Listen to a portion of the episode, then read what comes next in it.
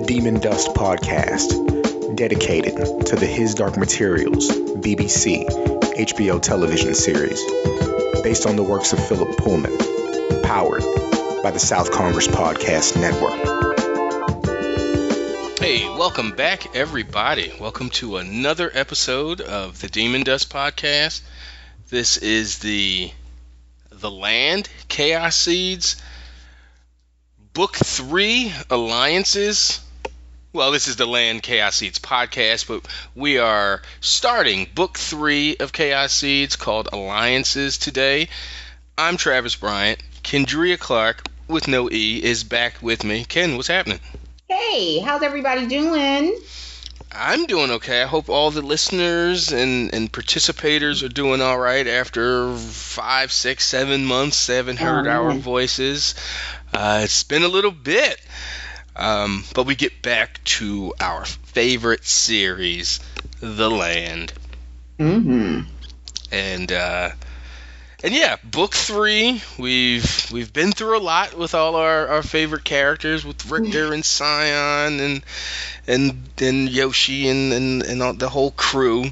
Right, we've got soul familiars now. We Mhm. are, um, yeah, we're in the thick of it. We know all kinds of spells and med and runes and well, maybe not runes, but we know a lot. We've, we've amassed amassed a decent amount of power. Richter has. Uh, at the end of book two, he unlocked the second po- power, uh, the second aspect of his power. Mm-hmm. I forget how it's actually fra- phrased.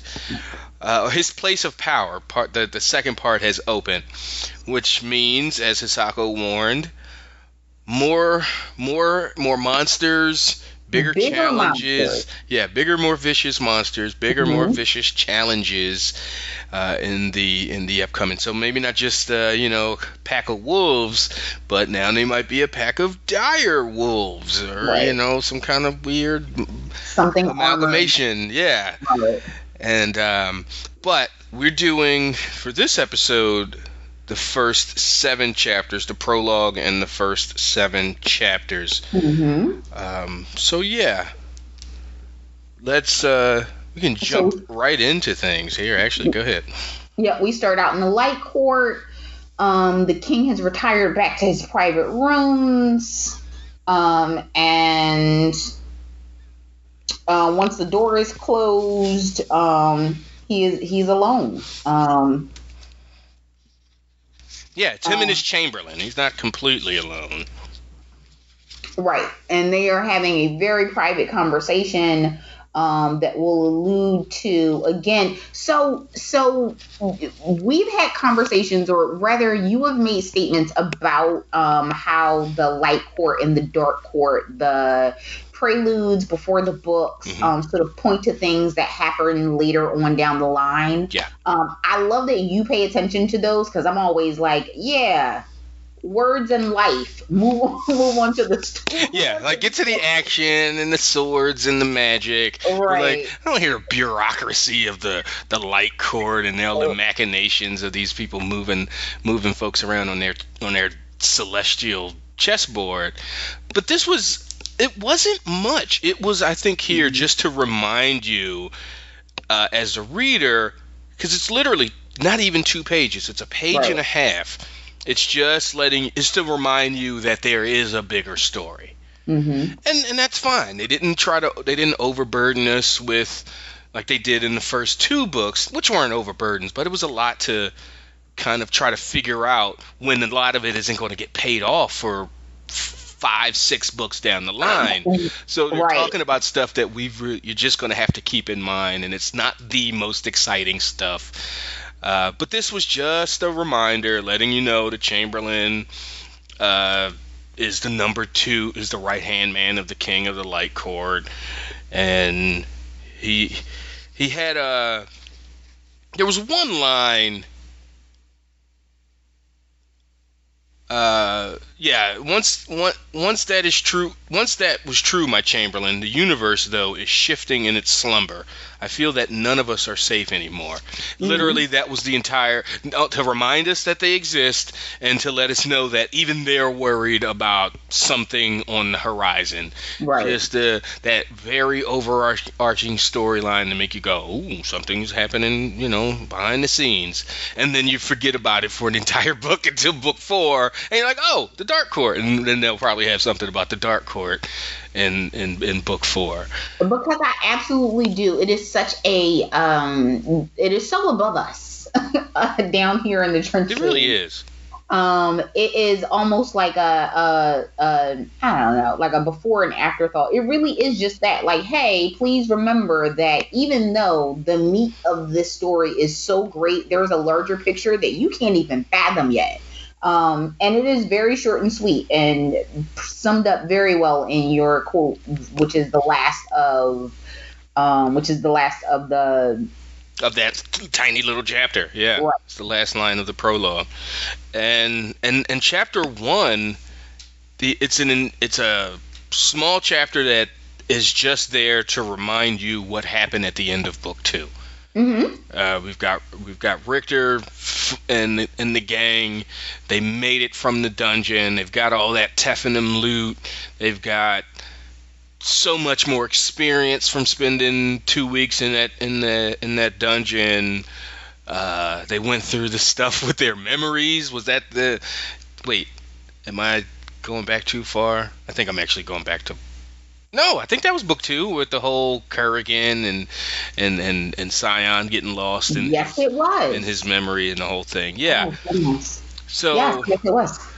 So it's just letting you know, hey, we're back, and it's and it literally gives you the last two pages or so of book two. Book or uh, book three starts with that with with Richter and Randolph and Randy. Because Randy, right. the, the, the the the cliffhanger from book two was, "What do we do about the prisoners, my lord?" And Richter goes, "Uh." prisoners? Right. And then it's like, join us for book three. Well, we find out what the prisoners are, what happened. Uh, so while they were gone for all those weeks in the dungeon, they had they were attacked in a sense. Right. Uh, a small, so, a small like scouting party is what they kind of uh, ultimately uh, fall on. It's not a raiding party. They're too small. They're too under under geared. They were clearly a scouting party that would s- scout, look for things, look for entrances, and if they had a chance to to take Richter out, they would, but um, but they caught right. a, a, man, a warrior, level 28 warrior, and a, uh, a level six uh, uh, wood scout. I don't know. Her job was just to, as a guide, so I'm sure she has some kind of scout, at least that, that persona. And I don't want to give too much away. Um, is some kind yeah. of scout, and they were they were the hunters caught them. They were got they got caught in the mist, and they did the old they did the old shoot you in the butt with an arrow. When you turn around to chase me, I fall back into the mist, and you get get all confused because of the, the confusing mist, or however the mist gimmick works. And they just harangued them and harassed them until they were able to pin the big warrior down and surround him and made him drop all his weapons and they and they tied him up and and and, and then built a makeshift makeshift prison in the middle of the uh, in the middle of the village. And unfortunately, or fortunately, the, the woman that was with him, the level six wood guide, let's call her, Nataska, um, was was uh, was their guide, and they treated her bad, and they took yeah, advantage he has reported that she yeah. was taken advantage of egregiously um, once she started leaving, leading this band of mercenaries into the woods to try to find Richter in the Mist Village. Um, and Richter is absolutely appalled and livid. Yeah. Um, he is disgusted, um, and he is almost to the point where he is sorry that they only have one warrior um, to sort of deal with um, to to pay for what uh, has taken place with this young woman um, who presents as you know meek and uh, docile and a waif. They describe her as basically wearing a oversized burlap sack Mhm. of a shirt Yeah. um, that is held uh, to her body with like a rustic belt situation. Um, and she is small and it is kind of hanging off of her.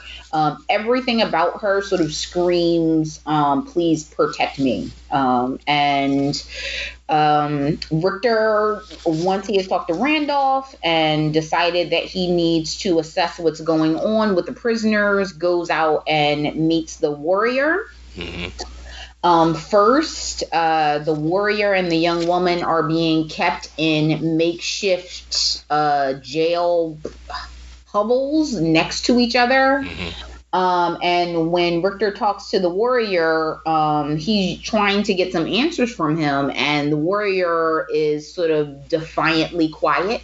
Yeah, just gives him a Um, crap eating grin, and Richter goes, "Okay, not playing this game. See you later." Tells Right, the guards, "No food, no water for this guy until he decides he wants to wipe that stupid smile off his face." Mhm. And, and the guy, the warrior's name is Orvin, and Orvin's like, "Wait, no!" And they slam the door in his face, and and and that's it. And he kicks, and then as they they lock, they bolt the the, the, the, the door shut. He kicks it like out of frustration, like ah, son of a bitch. And Richter head goes over to the wall, and one of this through one of the tiny slats, and he looks at this man in his face, and he tells him, you know, kick that, Mhm. kick that, uh. Keep that Li- energy. Listen up, shitbird. I hate rapists. I hate you in particular. So so much so that if you kick that door again, I will burn out your left eye. You are one taint hair away from having an eye patch as a permanent uh, fashion accessory. So yeah, he's he wants blood. He wants the guy to test him, uh, but he doesn't. The guy backs up and you know sits down and shuts his face. And then Richter goes over to the next cell and he speaks to the, the young lady and he's like, I'm sorry that Natasha, he when he is, uh, analyzes her half wood elf, half human, level six, and he apologizes for her having to hear him, you know, talk to the guy like that and, and be so be so aggressive. She's super meek and no no no my lord it's okay and you know and he's like just call me Richter and he's like I apologize for having to keep you in this in this uh, in this uh, makeshift cell uh, but I'll get you some better sleeping arrangements some better bedding and some much better food uh, but I just don't have the manpower to watch you and you know again I'm sorry Right. and uh, so he he did what I, I think he thought, and probably what a lot of people would would do. Uh, maybe some people would have given her, her her own separate her own separate quarters, you know, not next to the guy that had been raping her for the past you know couple of weeks.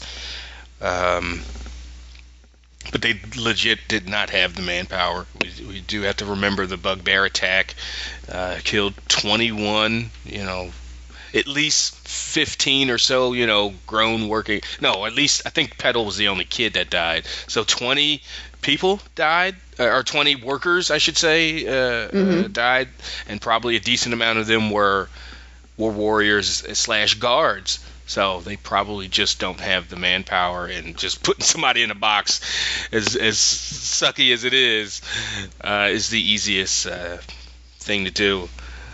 And they have them really strategically placed at almost dead center in the village. So even if by some chance you can finagle yourself out of this makeshift cage, now you have to deal with um, making it through the village to leave and then pass the mist again. and the guards Um, that are posted at the at the jail themselves. Right. They have two guards uh, hanging out. So, so the chapter really ends just uh, with with uh, Richter going to. Oh, and the the story is those mercenaries were sent by Count Stonick, Right. uh, who who Richter and the, his crew robbed blind after rescuing Isabella uh, at the end of book one.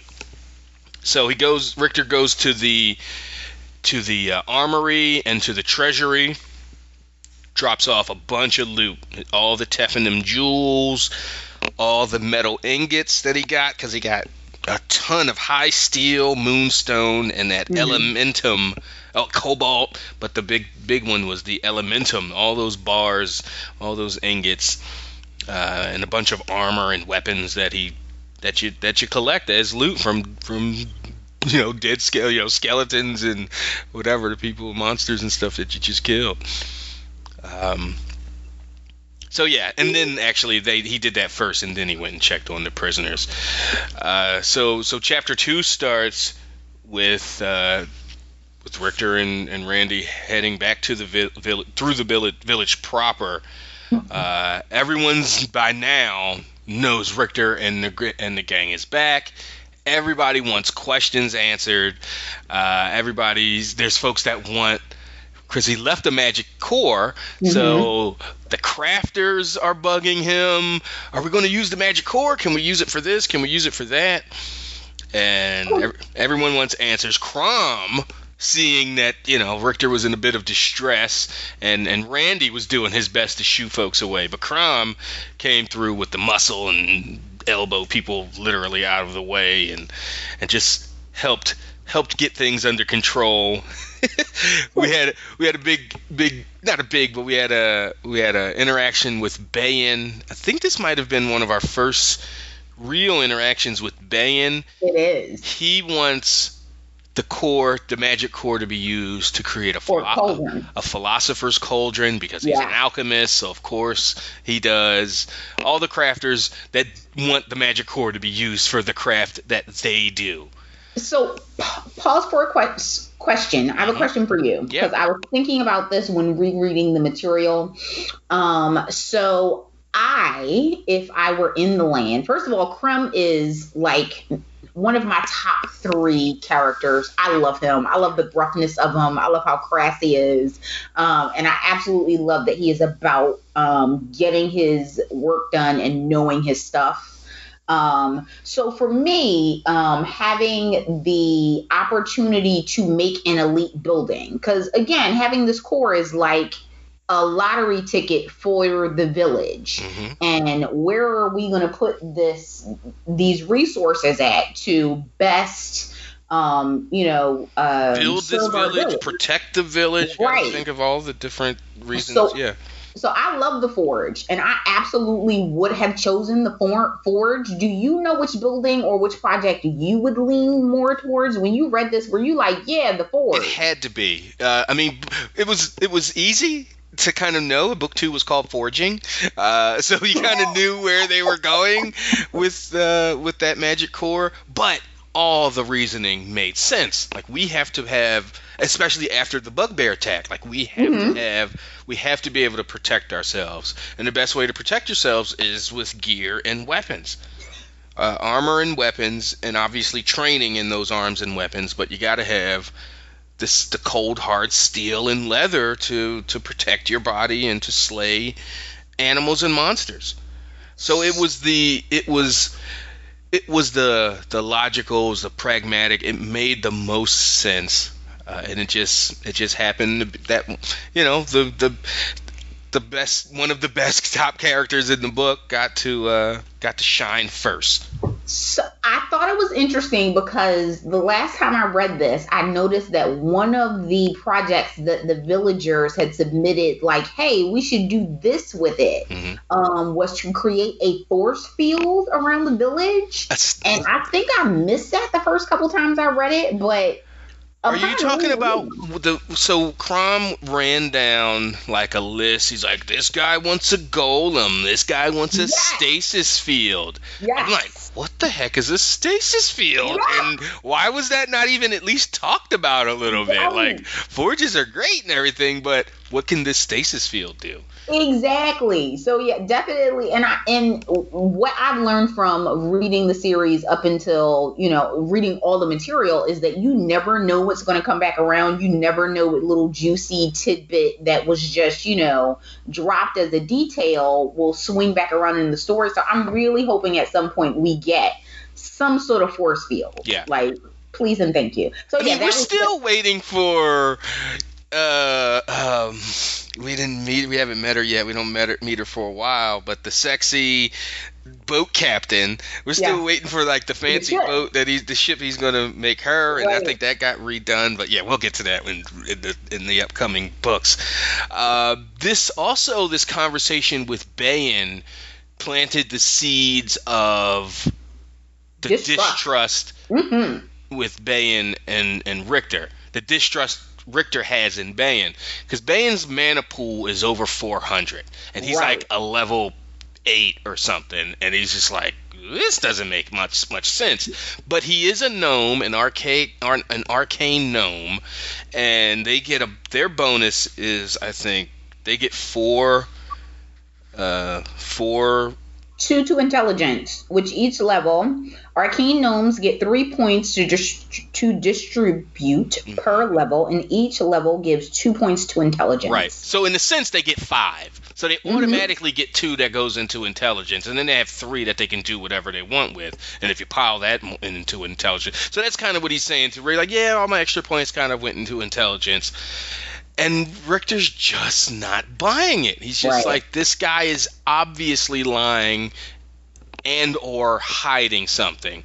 And then he Right. go then he remembers something that Hisako and Yoshi told him that you don't you you don't get to know a person better than when they're fighting next to you.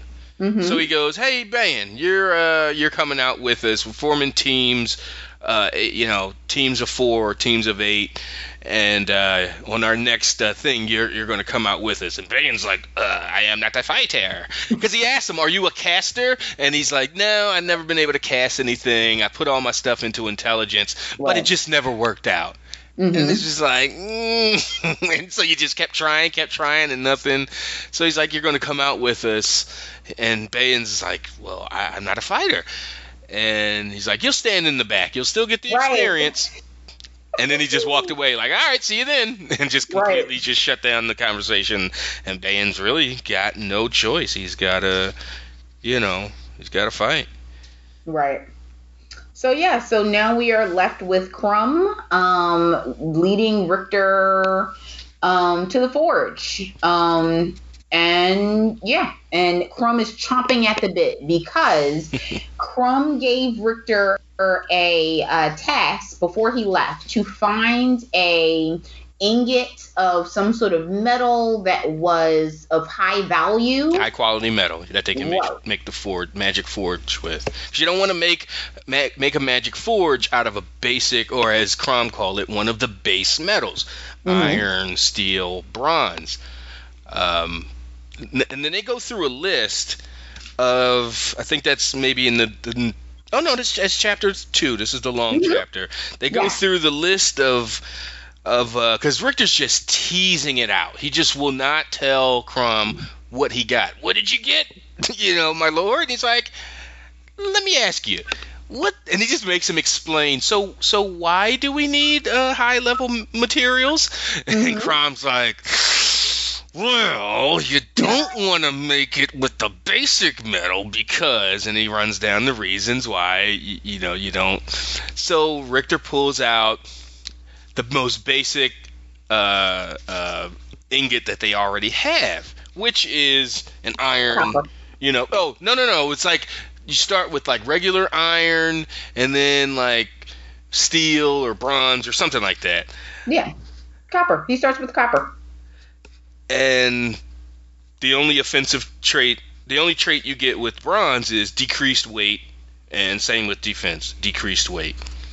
And with iron, you get an increased durability, both offensive and defense. Mm-hmm. Steel, you get an increased skill leveling for offense, and defense, you get increased skill leveling. Same thing.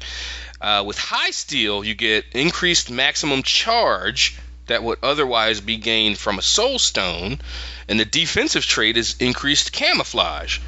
And that made him go, "Oh, high steel is pretty good. If we could, uh, if p- weapons stay charged." But that was all the stuff that they already had. They had those on hand. He didn't need to go spelunking in a dungeon for two weeks Mm-hmm. uh, uh, for high steel, steel, iron, or or bronze. So he's still just teasing it out. Are you ready, Crom? It says Crom's only answer were his nostrils flaring over and over again. So Crom is more than ready. So Richter pulls out uh, an ingot of moonstone. Mm-hmm. The offensive trait is it increases both natural recharge rate of enhanced items and the amount of charge gain from using a soul stone. The defensive trait was decreased mana cost per item, cumulative uh, uh, per piece of armor. So if you got Mhm. five pieces of armor, seven pieces of armor, you get even more uh, more defensive uh, attributes. So Crom explains they're they just kind of mm, talking about the, the pros and cons of using Moonstone. Then Quicksilver, increased attack speed and defense is increased movement speed. Mhm. Cobalt, increased attack speed against alignment of your choice. You have to choose it at the time. Same with defense, increased defense against an alignment of your choice. And the reason Crom wanted that is because goblins and orcs are negatively aligned. They're not positive, they're not neutral, they're negative. So if you set your weapons and get a bonus for attacking negative aligned um, animals and or monsters, In games, right? you get uh and him yeah you get a bonus and Crom's like yeah we can bust some you know bust some orc and goblin skulls and he's like hold your horses and then they're like what he's just like Right. uh, just Why? just I mean slow down Right. Just this is slow down. obviously the one boss. This has got to be. This and then he goes no no no and then he Right. pulls out uh, an ingot of elementum which increases the ability to damage magical shields. And the defensive trait is it increases spell resistance. The resistance is random. So richter is hype. He's like oh yeah game on baby. And Crom is like mm, yeah elementum would be the one of choice and his, Richter Richter took one look at his Smith's crestfallen face and added, "I'm sure we'll still be able to kill loads of orcs and goblins with this type of forge, and it'll be easier to kill their magi." And Mm. Crom's like, "Oh, I didn't even think of that." Totally. So he's back on board. He's happy. Right. As long as we get to kill orcs and goblins, uh, that's that's cool with me. So, yeah. So they're just yeah. Go ahead. So then Crom um, calls out to the other um, blacksmiths, the other uh, workers, Mhm. and um, he has. They eventually put their work down, and they go over to the forge, and each of them grabs a corner, and they lift it up Right. and move it over about a half a foot and put it back down. Um, Crom removes the key from around his neck, um, and Richter can look down and see that there is now a strong box embedded in the floor, hmm um, which Crom has created specifically for um, his use. Yeah. And right now it is it has the um, what does it have in it, Travis? What do you mean? The, it, The elementum, the green stone. No, it has the core. That's what. It Oh, the magic core. the core. Yeah, he had to hide it. He told him. He said, Right. "Look, when you left the two, the, the whole the weeks you were gone, they were just every every crafter was they lost their mind. badgering him. He's like, Bayan wasn't the only crafter sniffing around and trying to convince me that something else. And I think that's when he said, Ooh, this guy wants a stasis field. This guy wants a golem. And he's like, So I hid it. And the way he hid it was he hid it under the main anvil, the one that Right. would need six or eight guys to lift the thing up. And then not only that, a strong box with a with the key that's around Crom's neck. So pretty tight security. Right, because Crom does his job. I appreciate someone who comes up and, and does what they need to do. Yeah. He made sure it was. He secured the bag. He did. And I'm here he, for literally- it. He secured the core, like for real. So so so they they get the cr- they get the uh the core and they they do the thing. They do the damn thing. Hmm And the magical transformation of this basic ass raggedy forge hmm into the forge of heavens. Which is- Everybody, it just transformed around. Like the the place is packed, full of blacksmiths, and there are other other villagers kind of milling around because they know something's about to go down. And the crowd just gathers and gathers and gathers. So when it happens, there's literally at least a dozen or so people in mm-hmm. the actual forge, and it just magics itself around everybody. All the tools, all the iron, the hard iron, I forget how to describe them, all the hard iron uh, tools um, turn into high steel. It's no longer basic. Elementum they, heads. So everything goes from basic to legendary in the snap. I mean, like you said, it's a lottery ticket.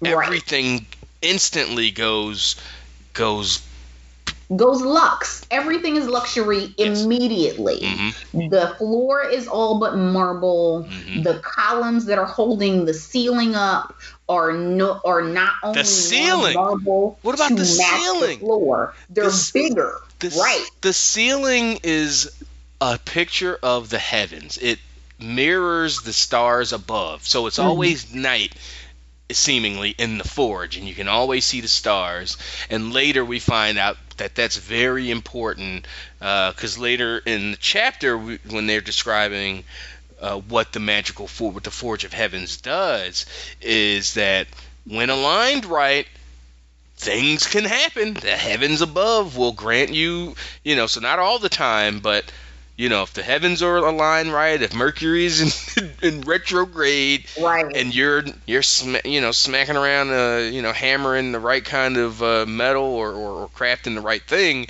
something really special can happen on occasion, and that's what that's the that's a big thing with the Forge of Heavens. Not only that, but it can learn, it can learn uh, enchantment. Enchantment. So if you mm-hmm. if you it has the chance to learn the enchantment. It's not guaranteed, as we as we found out a little later. Richter sacrificed a bunch of different objects, and you know he's probably thirty percent, three out of ten.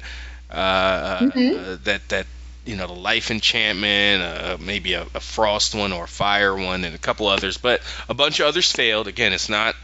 It wouldn't. It would. Yeah, can't be that super OP. That would. Uh, and and we find out that even though the forge can um, uh, recreate enchantments for some items, other items are not. It's not applicable to. Yeah. So jewelry, jewelry, even though it is metal, has not been forged. It's so, not armor.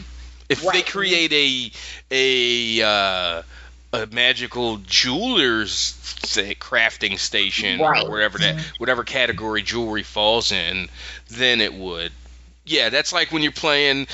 So in the last six months, eight months, I've started playing Elder Scrolls, and it's even more. Unlike Skyrim, it's even more like the like the land and like these lit RPGs that we've read, because uh, it's the it's an MMO RPG. It's everybody's online. You're doing quests, and you run. You know, you see people hmm. running around, and you know they're probably in like New Zealand or something. So it's that that thing, and. uh you can't put enchantments, a weapons enchantment on a necklace. It just yeah, like I wanted to put a shield enchantment on my shield. Like, oh, that makes a ton of sense. Let me boost bolster my shield. And it's like, no, this is a jewelry enchantment. This is an enchantment you put on your jewels or, or on a necklace or a ring, so mm-hmm. it, it shields you magically. You can't reinforce a shield with a magical Shield. so, right. Uh, so that made a t- ton of sense this go round. Like, oh yeah, why did he even try that? I could have told him that, but you got to try it. He was just, and then some things are intrinsic, like the arrows that the that the, the sprites make right. are just naturally magical, or it's something that the sprites through a racial ability are able to do. It's not an enchantment per se that they put on each individual arrow. It's just something that they get to, a bonus they get because of their their affinity and their racial bonus. So that did, he didn't even get a prompt for the ring. He got a prompt that said, "Sorry, this isn't armor. You can't uh, disenchant that." Mm-hmm. The, the, arrow he didn't even get, or the, the sprite made arrows he didn't even get a get a prompt. A prompt. Mm-hmm. Right. So uh, yeah, the Forge of Heavens, and everybody's basically in awe. All there again. By this time, half the village is there, and everybody's walking around poking things. They're just in awe. Then Richter realizes, oh crap, the blacksmiths are going to start getting territorial and kick out kick out uh, kick everybody out that doesn't belong there. He he oh in the meantime in the creation of the forge hmm he uh, Richter got a crafting skill. Then it asked him, "What do you want to accelerate?" You can pick crafting, enchanting, or blacksmithing, and one of the three, and it'll accelerate the growth of that skill. So he said, "Well, if I pick blacksmithing, that means I'm going to have to be in the blacksmith, you know, pounding away, and I just don't have time for that. I've got to go out and hunt and train and get stronger. And that way, I can't sit in a forge trying to hone my blacksmithing skill. Right. And it kind of the same with crafting. I don't want to work on leather or armor and that kind of thing when I could be out being a lot more productive for what the, the, the, the group, the village needs uh, as a whole. So he picked enchanting, which would allow him to obviously enchant and enchant Right. armor. So he picked enchanting, and his enchant his enchanting skill went from a two to a twenty nine. Immediately. I forgot all about that. Like, Yeah. oh, that's right. He didn't grind for months and months and years to get his enchanting up the way he did. And when we get into professions and later books, and and you're like, oh right, that enchanting came in the blink of an eye in that lottery. And again, it's because he created. A le- it said it said in the prompt, you created the Forge of Heavens and and uh, and uh, it's a it's a the forge is level one, but it's a it's a legendary um, item. Structure. So- right. So he gets uh like the list of the the prompts he got it was a cascade of prompts I think as as he described it after the forge was built and everything was all said and done. They the it gave him tons of bonuses including the 2 to 29. So if he'd have picked smithing, he would have probably jumped the same thing. He jumped to 29 or crafting jumped to 29, but he picked he picked enchanting.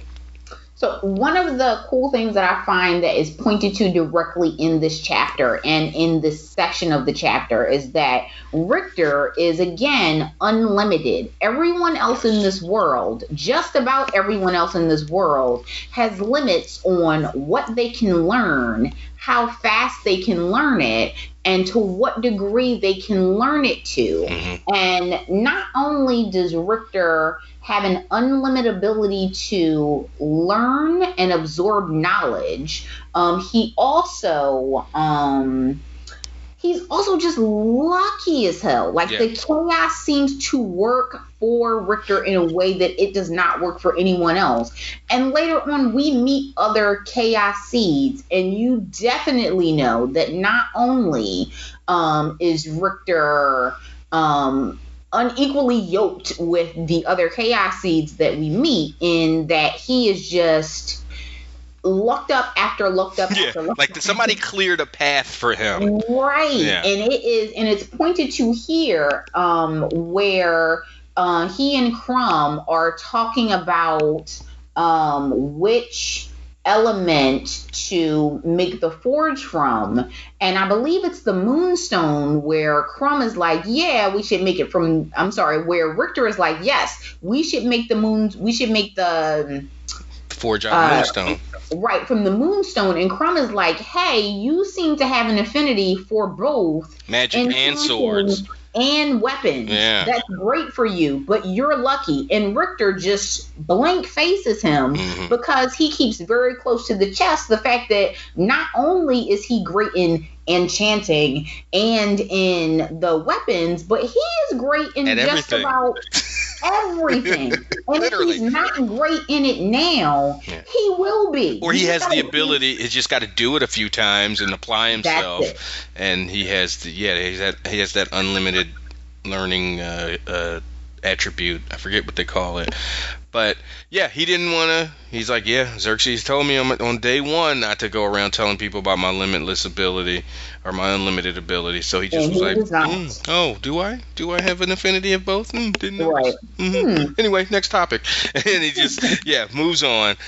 Uh, he in the in he create he finished the quest that Crom gave him of uh, the right tool for the right job. You've created a Mhm. magic forge with Fey metal elementum. You may enjoy the weapons and armor created from the Forge of Heavens. And so in the meantime, he's just racking up uh, uh, uh, uh, Experience. points. experience points. Everything is giving him experience points. Every yeah, all, he's just keep because when he goes from two to twenty nine, he gets the he gets bumps. He gets bonuses from hitting ten. He gets bonuses from hitting twenty, even though it just it all happened in one in one go. Mm-hmm. And he gets And kinds of- relationship points. he gets because he created a legendary item, the or a legendary structure building, the reputation, the the the love that his village gives him skyrocketed. Like, oh, The our, our lord of, our, this Right. village is an awesome, man. Look what he did. So he Right. immediately is in revered uh, for that, and and considering that half, if not more, of the village was there um, on hand and standing in the middle while the magic happened around them. Uh, yeah, they're going to be telling these stories to all the people that didn't uh, Witness that, it wasn't for, there. Yeah, so the morale of the village went from happy to delighted Mm-hmm. and population growth hit another plus 10%, productivity hit another plus 10%. The loyalty went from eager to enthusiastic, which gave him a plus 20% to productivity. Uh, he got another 1,000 in fame points. Yeah, it's boon on top of boon on top of boon. It's Mm-hmm. butter, baby. Like it, it is all gravy. Uh, you have received a mark, so he got his mark for the Forge of Heaven. So now he can uh, all the like lock boxes and things. He he's you know he has to. He then had oh he had to give Crom permission because Crom's like hey hey you can't leave yet. You gotta give me permission. So they had a nice little gag about having to hold yeah to hold hands and and put their hands on the uh, anvil to to transfer permissions to Crom. He's like. I'll, he has permission as long as he's loyal to me. Mm-hmm. And the system was like, ding, he's got, you know, and they, they, it, it was accepted. So as long as Crom, his reputation with Richter and the village uh, at large is loyal, Crom will be in charge of the uh, the anvil or of the forge itself. And then he had a little, um, a bit of a some uh, some acrimony among another blacksmith, Ardman or whatever, who's like, so uh, because one's like, so are we all going to learn, be able to learn enchantments? Because as the as the guy who runs the the the forge, Crom has the ability to learn and the enchantments that the forge gives out as the, the magical bonus that it gives. And Richter's like, no, he Crom, you guys are just employees, right? Right. like I pay you and you took an oath of like an employee, but Crom has sir has has uh uh whatever fealty. Taking the pledge. Yeah, he's he's is- he's bent the knee. Right. You know, he's uh whatever Yeah. something fealty. He he gave his fealty to to Richter. He's like, you guys are cool and all, and I hope you guys stay after your one year contract's up, but I'm not giving out all the all my secrets to just anybody. And then Ardman or whatever his name's like, that's not fair. That you know we should all get. And then Crom stepped in his face and was like, you got something, you know, something more you need to say, Ardman. And then they had a little staring contest, and and Crom basically told him, "I'll bash your head in with this hammer if you don't like Right. how I run my forge." Lord Richter put his trust in me, and I'm not going to, you know, I'm going to run it the way I want to run it.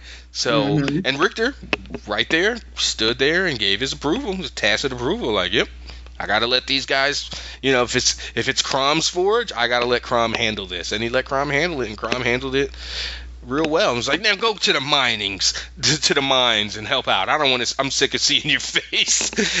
and then the guy Right. left, and I remember waiting like oh oh snap this this is going to be an issue. And it never really it never came up again. Like that guy didn't become a problem. It's just like oh and you learn a little more about the dwarven culture. He's like ah that's a stonebreaker. I know how to deal with a stonebreaker clan. I'm a red stone uh, so so yeah. Magic forge is all done and complete. Um, Crom takes Richter's armor, which is sprite armor, which he hadn't been able to fix before the mm-hmm. forge was created. Um, Richter's a little surprised that he asked for it. He's like, "Yeah, I couldn't fix it then. I can definitely fix it now."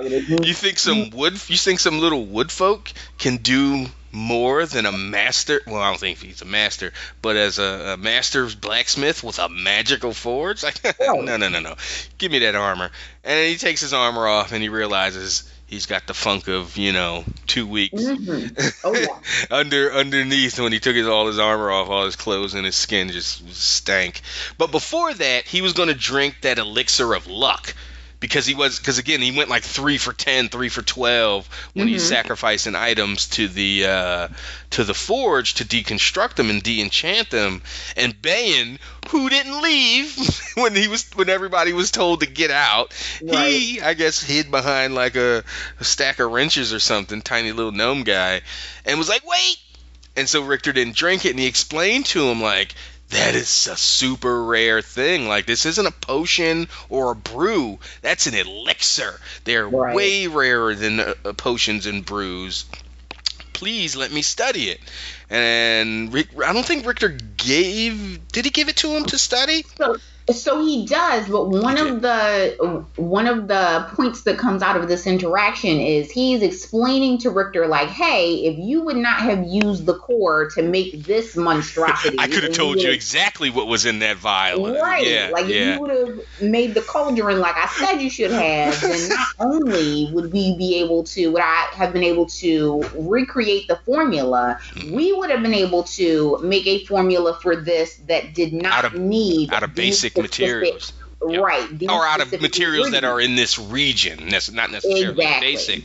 But not to just make uh, Bayan seem like the petty one when he's talking trash about the the the the magic forge, which I don't understand how he can stand there and, and watch and look at that forge and go, ugh, for magic forge, whatever. Earlier, Crom totally was like, when he was like, we can make a cauldron, and he's making his when Bayan was making his case, Crom just was like, we don't need a thing to make a just a fancy thing that makes wine.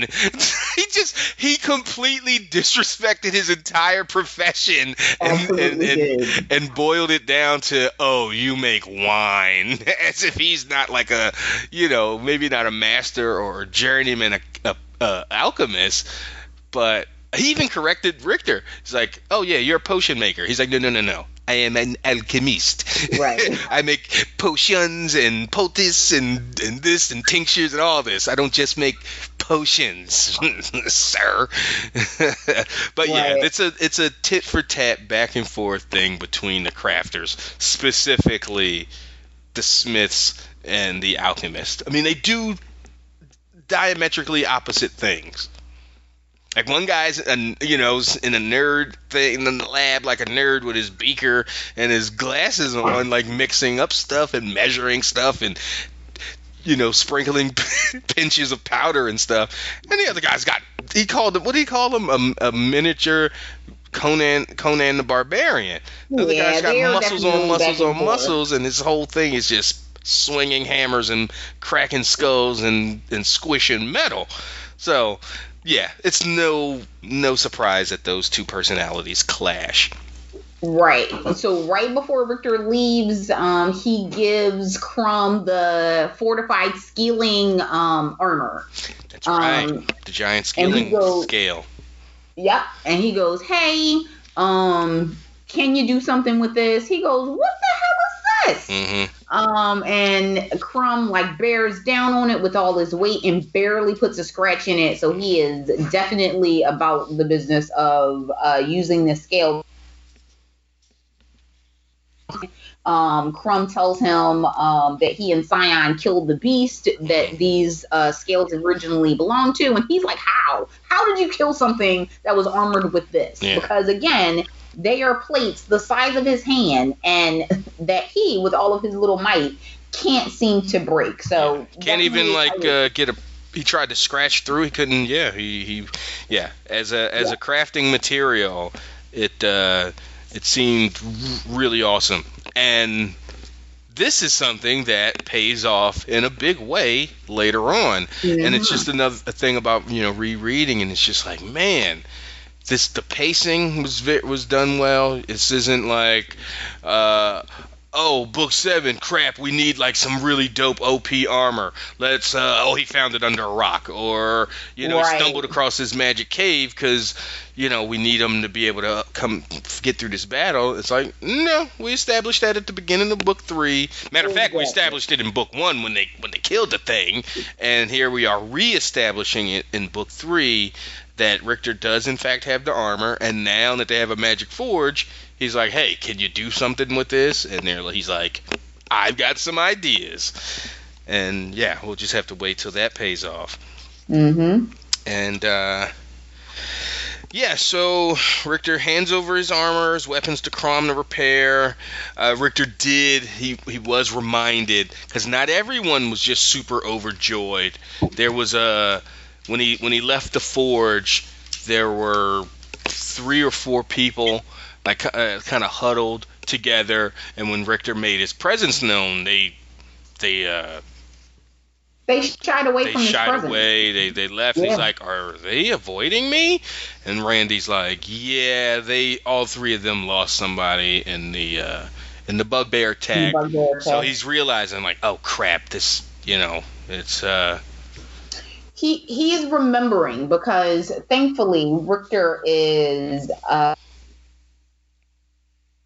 full. Um, so he is being reminded, but he never actually forgot about the pain that he left. Oh, He of course not. said here that he was focused on surviving when he was in uh, the catacombs, when he was trying to, when they were all trying to survive and get back to the surface. Um, but yeah, he didn't forget um, and it still weighs heavily on him, and we will see how heavily later on in in our chapters. yeah." At the end of chapter two, he says, "Seeing the sadness that his people were still living with every day brought it all flooding back.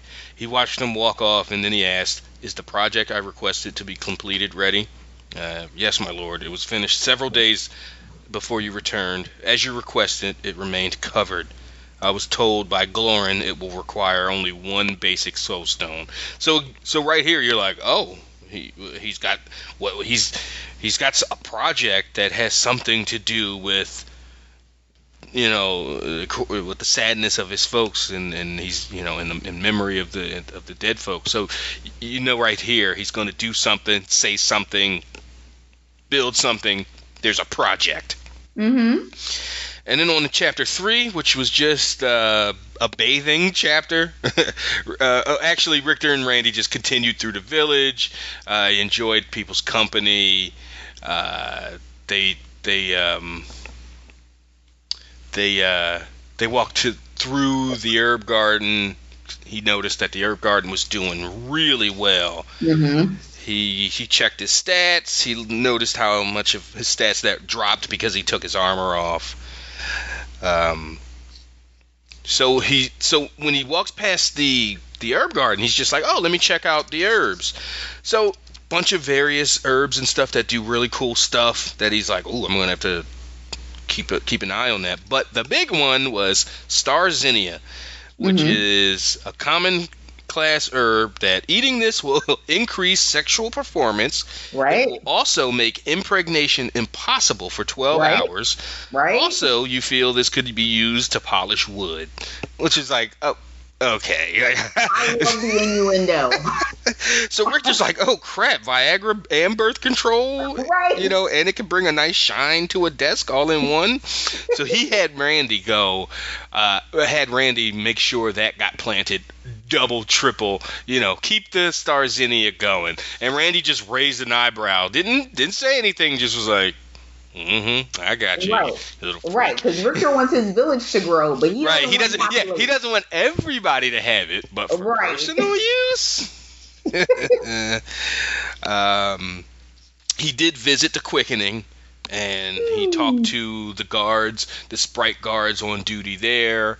Uh, Queen Alora is in stasis in her little cocoon. She's she's there. She's in the middle of the uh, the quickening. of the of the well the quickening has quickened but she's doing her like life transformation thing. She's basically pregnant and gonna have some babies. Yeah. And they're like yeah two months from now. So you're like shit at the pace this book is going those babies ain't coming to book five. And I mean, you would be right. um, yeah, so Richter just is checking out, and he's just like uh, uh, uh, giving the giving the guards on duty, the sprite guards who just blend it right back into the foliage and stuff. Good job, guys. Keep up the good work. Um, right, and he's enjoying the peacefulness that comes mm-hmm. from the quickening. Yep. Because oh, he, he's like, oh, I missed, I missed that aura that it gives off. So it's yeah, if you have something like that, you're gonna walk the long way just so you can, you know, walk under it for for a minute or two just to get that little boost or bonus, even if it's not a tangible blah blah blah percent. You right. Know, it just makes you feel good and makes you gives off an aura thing. Uh, they walk. They talk to farmers. They just did some. Uh, he got the farmers. Oh, he did react reactivate the mist workers since he's back. Mm-hmm. Uh, the couldn't do stuff while he's not in the village, so everybody was like the miners. Crom was like, "Yeah, the miners and stuff are, you know, they're down there digging and stuff. They they definitely missed the mist the mist workers because they have to do all the mining and, and and digging by hand. But he also he was told that there wasn't this seam, this copper seam wasn't here yesterday. Now it's a big old copper seam. And that was probably one of the good things from opening his second part of his power. Sure, they're going to be bigger monsters and, and larger and larger creatures, but you're also going to have way more resources on your on your land that you have access to. Um, one of the overreach sort of underlying things that you get from the first three chapters and the way that the book opens up with him walking into Randolph Randolphus's office mm-hmm. is that Randolphus is always there to make notes keep information, mm-hmm. um, but he is also the taskmaster. And one of the things that we get from this chapter in particular is the fact that Randy is always trying to pin Richter down to get him to one hear out the task, the list. He's right. like, he's like, did we know about this, Randy? He's like, that was issue 312 on our list. I'm like, oh my god, 312? As if that, like, there's probably way more than 312 things on that list. Goodness.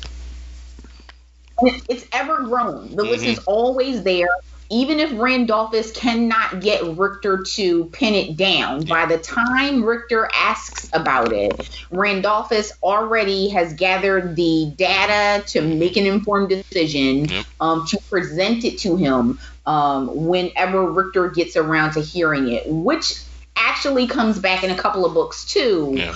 um, where you look and you just go, man, Randolphus spends a good 75% of his time speaking on the page, trying to get Richter to pay attention to the list. like there, there is a hierarchy here. I came here to help you, and if you would just be still, if you would just. But he does also understand that you know the village has immediate needs that only Richter can do, or he needs to go take care of, and and Randy's more than capable to to make decisions. You know, like okay, I can handle uh, issue 228 myself. Uh, you know, I don't need Richter to. I, I, can make my best decision, and he will probably right. go, "Good job, Randy," or oh, "Thanks for making that call while I wasn't around." Absolutely. Um, he did have the after talking to the farmers, he had the mist workers dig a giant trench around all the all the uh, farmland just to give them just in case there's like a quick monster attack they would have some warning or some kind of uh, so he had them dig a trench and clear about a hundred yards worth of trees just so they could have some sight lines and just uh, so the, the the soldiers and warriors patrolling uh, the farmers and farm village can just have an easier job of defending the place. Absolutely. So finally, at the end of the chapter, he um, uh, Randy's like, "Hey, don't forget, you got to take a bath, fam." and he's like, "Oh, thank you." And then he says, "Yeah, there was one year in elementary school where I was the I was the stinky kid, and that was a tough year. So I'm glad I'm glad Randy reminded me. I don't want to go around Mhm. offending people." Uh, so in chapter four starts. It's uh this is the the, the bathing the bathing chapter. Chapter, yeah. He's just he's just just having a bath in the river. Alma's eating fish. She's catching fish with basically dynamite. She just sends like a fireball or something into the water. It explodes, and a bunch of fish float to the surface. And he told her it was cheating. She just hissed a stream of steam at him, like you mind your business. This is, you know, I'm over here doing my thing. You Right. listen smelly you just get yourself clean and while he was in the water he his herb lore caught two uh two herbs floating around and he was like oh i didn't even think to look in the water for plants so green water thread and um muckweed Muckweed. yeah, so the water thread just can make stuff waterproof, has healing properties, and the muckweed oh, and oh, and could taste flavor a tasty stew. And the muckweed is a sticky solution that can make water-based poison and can be used as a fire repellent. Both Yep. very plentiful. So he filled his bag with uh, with the weeds and, and stuff. Oh, so he's like, oh, how about how does this work? So he cut his arm with his with his with his sword, and then ate the uh, and then chewed on a stalk of the uh, green water thread, and it gave him three times the boost than the than the herbs that he was chewing on before, which he assumes is going to make three times stronger healing potions. So he just gathered a bunch of that up for for Bayan and, and the other alchemists. Um, yeah, back in the Yeah, so back in the armory, he did. Uh, So, uh, he got those. He, he opened those boxes Crom Crom told him about, and they had some really cool stuff in it. Uh, one was a Quicksilver collar of, of submission. Uh, you manage to collar a monster with this item, they'll become your slave. The monster will be unable to harm you and will strictly follow your commands. It can only be used once. And Richter's like, damn it, why does everything have to come down to dominance here? You know, yeah, like what's up with enslaving people? Like even ah, monsters and creatures he's just like i don't like this idea but you know gotta do what i gotta do I mean, Yeah. right, but the swag is here, so yeah. he found 80 cobalt ab- uh, heavy arrows in that in one of those boxes um, a weapon schematic on how to make those heavy cobalt arrows and then something called Rannoch Din it's a double bladed battle axe that does 68 to 82 damage. It's a master of masterwork quality. It's legendary and it's named. So Richter was like, a legendary named weapon. This is Right. what I've been looking for. But of course, it's got two ridiculous requirements that he can't meet. One is strength of 50, that would take forever, and the other is you have to be dwarven or a d- Draugr race, which he'd never be able to. I guess if he found like a race change stone or something, he could. Yeah, I don't but think. right now he doesn't qualify Yeah. for any of these things. yeah, so he so it says the axe was forged of the finest thorium, something we've never heard of yet, and as long it has long been a royal the royal weapon of the dwarven kingdom of stone. So all of the redstone, the stone crushers, they're all technically under one, you know, from one main stone uh, kingdom of stone. And when fighting underground, you can activate Weight of the Earth for one blow. The land itself pulls the axe downward. This massively increases the damage that it can cause. The strain on the weapon will also cause an, a 100 point drop in durability each time. So you can't just go spamming the, the, the, the Weight of the Earth uh, function or spell. Right. Um, but it has mi- plus 30 earth resistance, plus thir- 20 dark resistance. and Richter's just super hyped, but of course he can't use it. And he's like, I'm going to hide this because there's no way wars weren't fought over weapons like this. Right. So he figures it's best that right. no one knows about this uh, named legendary weapon. And I absolutely love that he's smart enough to know what he doesn't know. hmm Like, hey, um, this seems not just legendary, it seems of pivotal important importance to someone. Not necessarily me, but I can see how if people found out this was here, we would become even more of a hot spot for negative um But the dwarves are like right there. Like the ma- the mountains are not far. Right. Remember, he sent the scouting team or whatever to the stone to the to the uh, mountains to try to ally with some of the dwarves. They're a, a, a few days or a week or so walk away, or carriage or you know cart ride away. They they find out that uh, at the, the Rockin' Din or whatever the heck is called Rannoch Din, you know they probably be like, "Oh, I heard that's I heard of that axe when I was a boy, when I was a wee lad. You know they probably all know the stories of the Rannoch Din.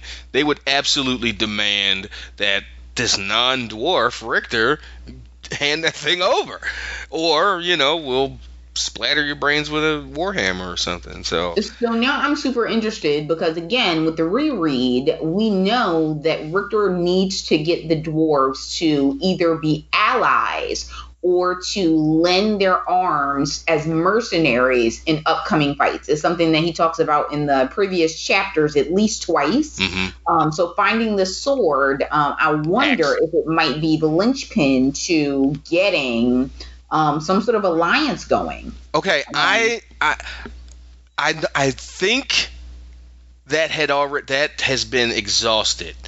I'm I'm pretty sure that weapon. Do you think it goes down in one of these epic battles? I think he gave it to Crom. Don't. Uh, Not in this book. He didn't. I know, I know. I'm sorry, but uh, Mm. I think I don't know for sure. I I, I, I swore he get he uh, you know so, so many books. Yeah. In God's eye. yeah yeah yeah. Well, they'll you know by the time we're like on book seven in that battle or whenever it comes up. And you know we're recording that in two years. I don't think they'll. I'm like, oh, draft spoiled that on episode, you know, nine two years ago. How? Damn it! Yeah, yeah. So, uh, but yeah, that's really that's really the chapter. Um, he's ready to. Um, so he goes. He picked up all. He he took all the boxes and put them in the treasury because they were in the armor. So he put them in the treasure in the treasury under uh, lock and key, under mark and key. Mm-hmm. Um, and Crom doesn't. e- Or I'm sorry, Randy doesn't even have the. The uh. Yeah. he doesn't have the uh, code or whatever to get into the treasury, and he don't even sweat it. And Richter even goes, "Yeah, Crom knows the, or I'm sorry, Randy knows the deal. He's worked for kings and stuff before. You, Mm-hmm. you know, he, he knows that he's not going to have access to every little thing. Uh, Nor does he want it. At least that's what, yeah, that's that his he He's good. He is like been there, done that. Right. It's that's certainly the feeling you you get from him. Uh, so before they went, before he went into, uh, he oh he's determined to explore the catacombs, the first, the next level, or at least the first level down under the Great Seal. There's stairwell, a stairwell that leads to leads to under underground under the uh, the Great Seal under his building. Yeah, so And it's he's a little bit of curiosity and it's a little bit of, you know, this is the inevitable next step. Like I need to know what's under me. Yeah, yeah. he Um, did say I'm sick of being ignorant to what's under directly under my feet, and he doesn't. He's like, even if I die, you know, and lose a few levels, I can accept that more than just sending like a team down here. Hey, go scout the catacombs and tell me Mhm. what you find. and then you know, villagers uh, get hurt or die, and then you can't replace them, so he'll do it himself. Uh, so yeah, so that's how chapter four ends. Chapter five, he tries to take one, he tries to step down, and he gets stuck. And it's like, welcome, master of the Mist Village. Currently, you have access to level one of the catacombs. Would you like to start the journey to level one of the catacombs? Yes or no? So as soon as he hit yes, His- let his foot go down the step, and he and he and he felt like he did when he walked into his uh, his hidden glade, his hidden glen. Feels like he's walking through a bubble, like a soap bubble, like like oh, I'm in now. Like oh, okay, like that. Like I clearly walked through some kind of energy field or, or, or force field or protection Right. thing. And uh, because it's another section of his domain that only he has access to. yes, Uh, so it's just like the so the catacombs, the um, treasury, the armory. These are places that either you have to be um, given permission to go into by Richter, or you got to be Richter to get in there. They're they're just safe zones for him. Uh, and the cool thing is that very early on, um, Richter decided um, that the armory um, would be where his people fell back to because it was so heavily fortified. If Mhm. any, if, if if there were a, a dire Yeah. Where to run, like everybody should have I access to the weapons. Yeah, and and everybody sh- the, the weapons shouldn't necessarily be under strict lock and key. Like everybody shouldn't just be willy nilly walking and hanging out in the armory, but it, it can't be it can't be so strict that no one in in need of a sword can't go and get themselves a sword and help defend, Absolutely. and help defend the village. So. Uh, so yeah, chapter five, "Welcome to the Catacombs" is really it's, it's how I uh, it's how I phrase it in my notes. And he and it seems like he's it's in an old cathedral. He's trying to figure out why there are courtyards and windows. So he assumes that either an earthquake happened and swallowed the building, or time, just the natural time, just sinking, or the rising of the land of the earth around it. And then he thought about our times, like yeah, we build on top of old civilizations and old buildings all the time.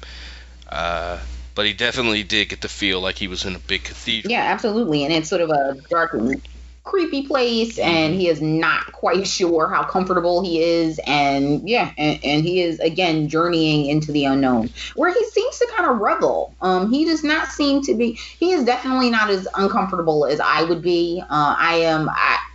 I pride myself I on mean, being a little You know, can you shoot icicles out your palms? that I can't. you have a dragonling on your shoulder that can psychically no. drain people? Yeah, so I, I'd be a little afraid too. Right. but yeah, so he's uh, he's just he's just spelunking and, and exploring, and doesn't find a ton of interest. I mean, everything's interesting, but he doesn't find much of anything. Then he starts running across traps, and he turns on his night vision. He gets to. Uh, oh, he got to another force field type thing, and it was like, "You're about to cross the line. You know, do you wish to continue into level one of the uh, of this dungeon?" Yeah hmm and he sees something called creeping blue lichen, which is just moss that glows light blue or like a vivid blue that is uh, is is plentiful, but it, and it gives a it helps his dark vision, not dark vision, his night vision because you can't use night vision if you don't have some light. Ambient light. Yeah, so the lichen, the the creeping blue lichen. Yeah, so he is down there. Yeah. And it says the prompt was this plant will provide illumination for a short while even after being picked. It makes a vivid blue dye and will also provide a hearty, if unappetizing, nutrition. So he's like, well, I won't starve to death while I'm down here if I get trapped or, or if something happens. Um, yeah, he's just looking around. He's just describing what he sees: broken Which statues. not a lot of anything. It's Yeah. a lot of tunnels. I mean, imagine a cathe- an empty, derelict cathedral. side tunnels Yeah, you and see a some main tunnel. and some statues that would be Right. broken, some windows with no glass. You know, it's just And lots of traps. The further in he goes, the more traps he is coming upon. yeah, Um, the more traps he's coming upon, and some of the traps are actually traps. And a lot of them are dummy traps. Yeah. and he's like, "Oh, these are trying." The whole point of these traps is to slow me down. So he's like, he under he understands. Okay, I'm not the only one down here, and there's something down here with intelligence. And then he hears something, Mm-hmm. and he he he pulls up his hood. He's got his cloaking device on, and he like dips back into the shadows. He uh, he realizes that the, the, when his language translates, the yipping dog barks. His gift of tongues translated it into uh, un, uh, understandable words, and it's the two kobolds who were he describes as you know having like long snouts, like like dogs, being like three feet tall, having scales and a tail.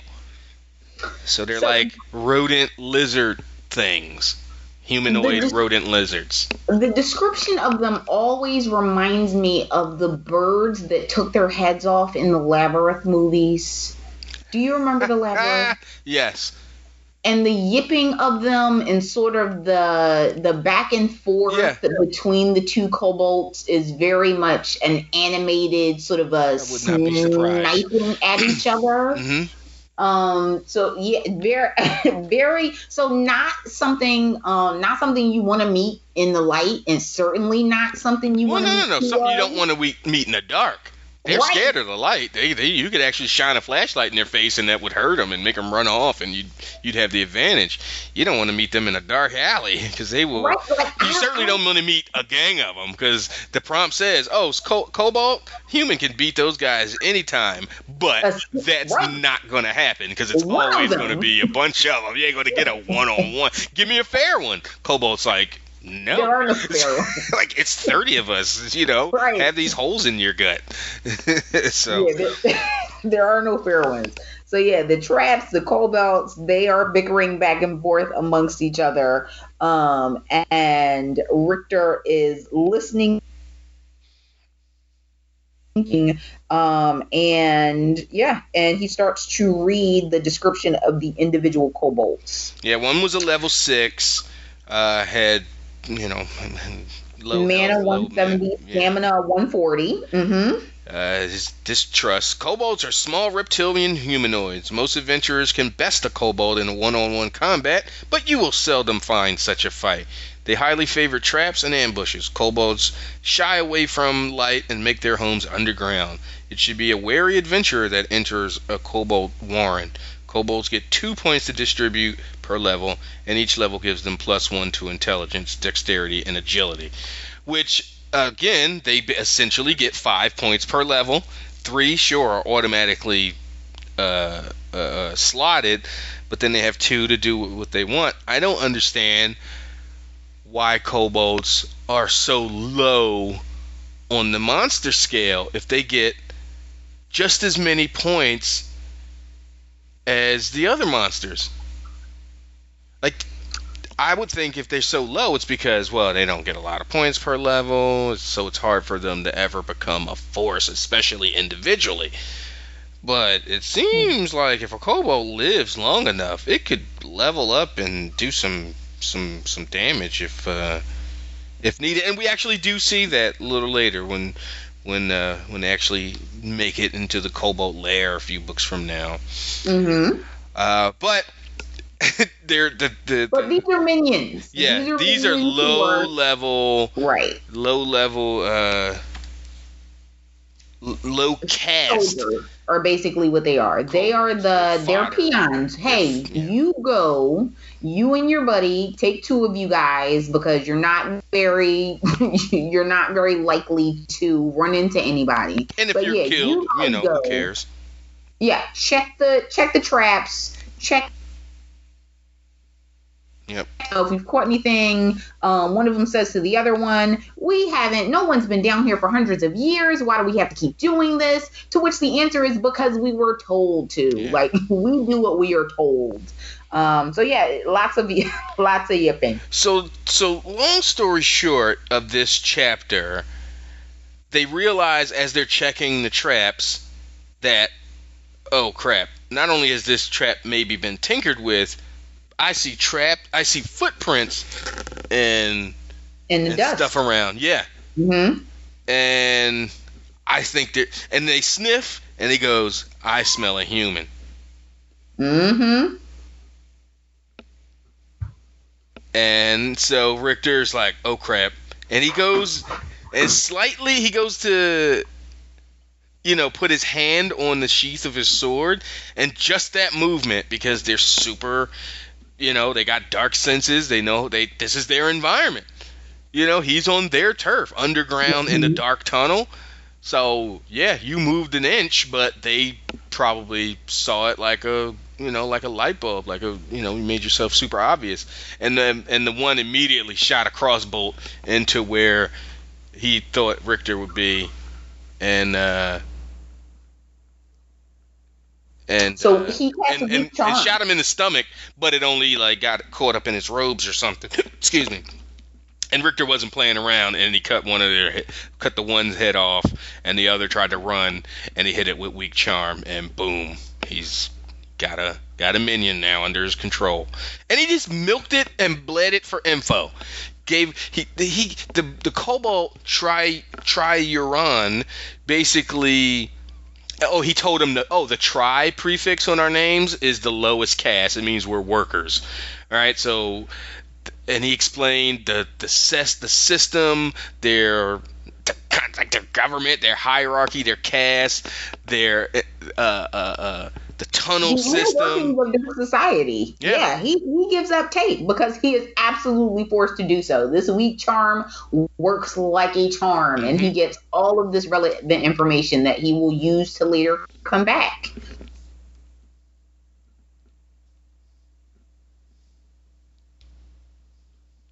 Yeah. So, um, he ended up get he ends he's trying to tell he's trying to get the Kobold that he charmed to give him a description of the tunnels and the traps and he's like no no no let me just be your guide master. I can guide you better than i could tell you or she's like no no no draw the thing. So he has the kobold that he had to charm a few times. He had to, he sent it on some errands just to make sure no nothing else was coming and but but the main thing was he he gave it paper and he told it draw all the maps and show me where the traps are. And my man spent an hour and he had to charm him like one or two more times. And each time the uh, thing went from like distrust to hatred to di- or distrust to dislike to hatred to enmity.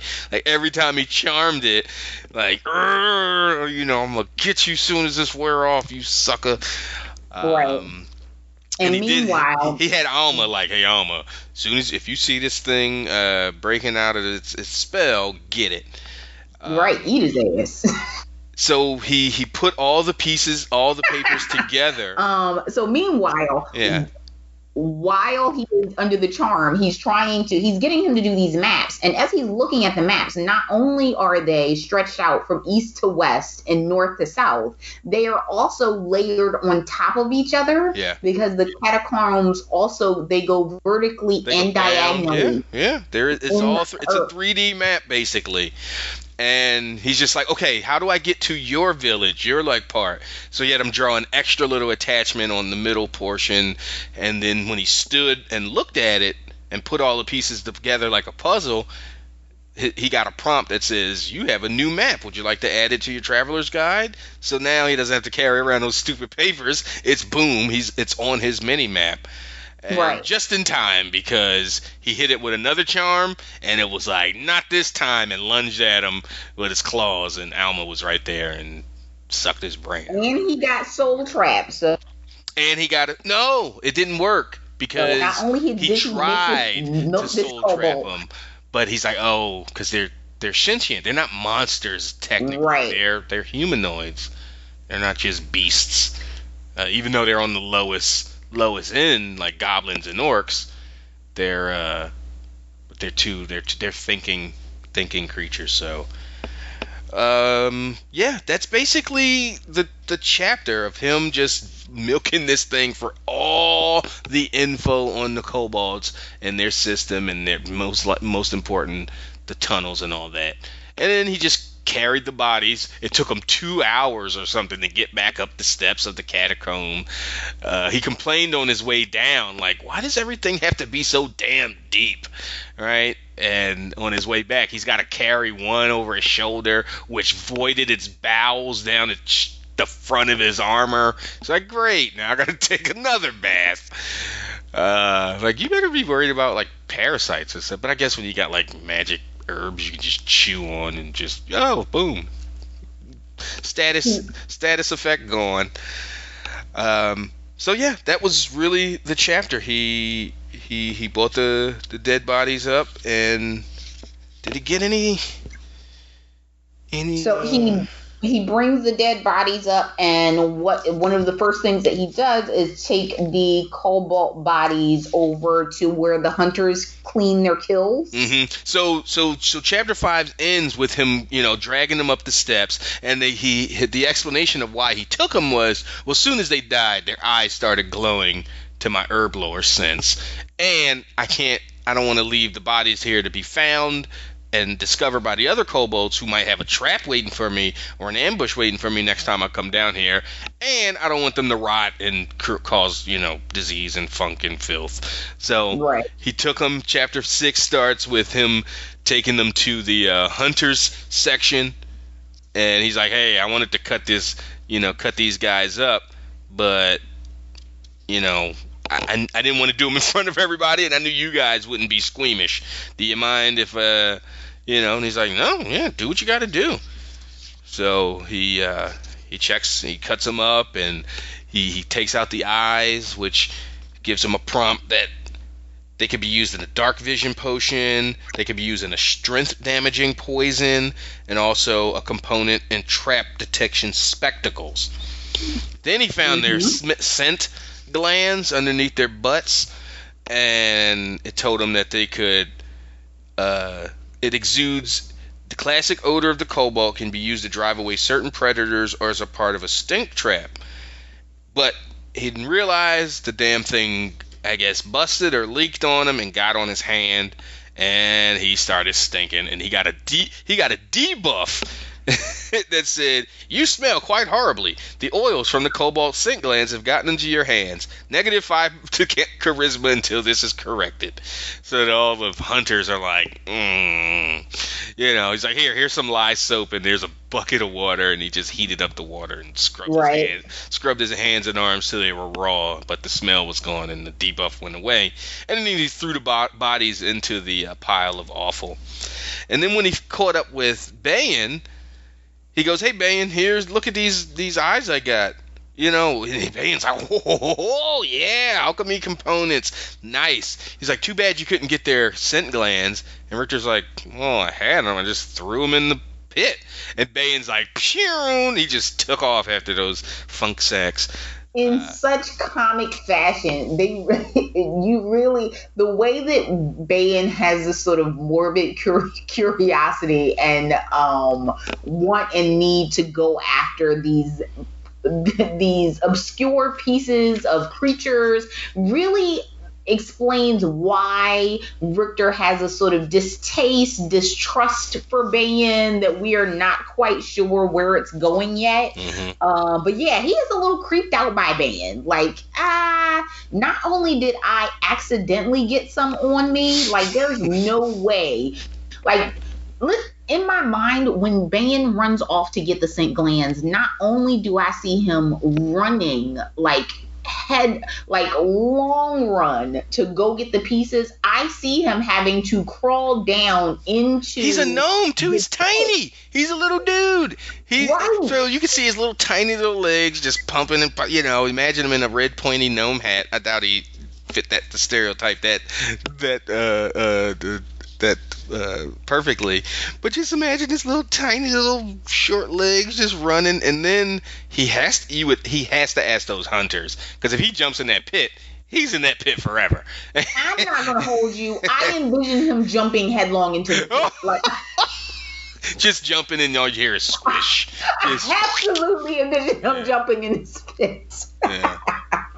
He's probably like, oh, look what else I found. Not Yes. just these Like-. Like, this is a treasure trove of, of, of parts. This is the energy that I get from Ban, and I absolutely um I, I respect Richter's apprehension of liking him.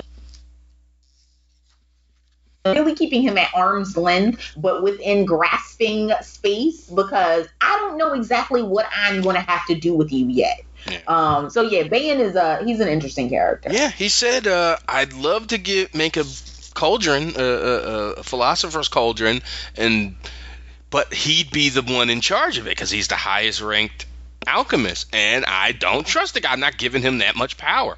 Like he knows Crom now has power because he's the he's the lead and uh, he's in charge of the uh, of the forge. Right. He's just not willing to put that kind of trust, not because he didn't give an oath or whatever, whatever, like he said to the other Smiths, but because he knows he's up to something and hiding something. And Right. yeah.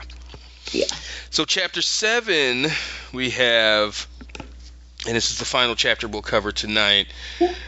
At the Rick- Longhouse, hmm uh, Richter is shit showered and shaved Yes. and is grabbing Again. some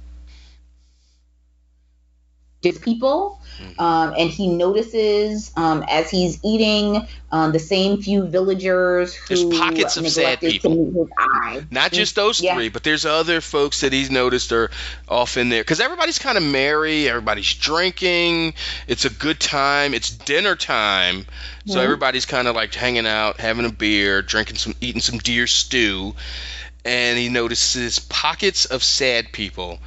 Uh, and after an hour of merriment, and like Richter goes, "Okay, everybody," uh, he, he gets like serious voice, and um,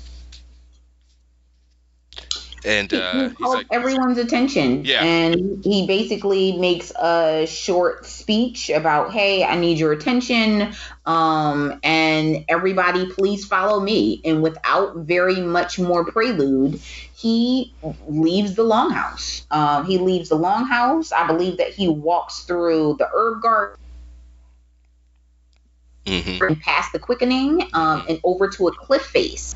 Um, and at one point, he waits until the older people in the village um, have caught up to everyone else. Yep. Um, and he, he, when they arrive at the cliff face, um, there is a There's a tarp covering something.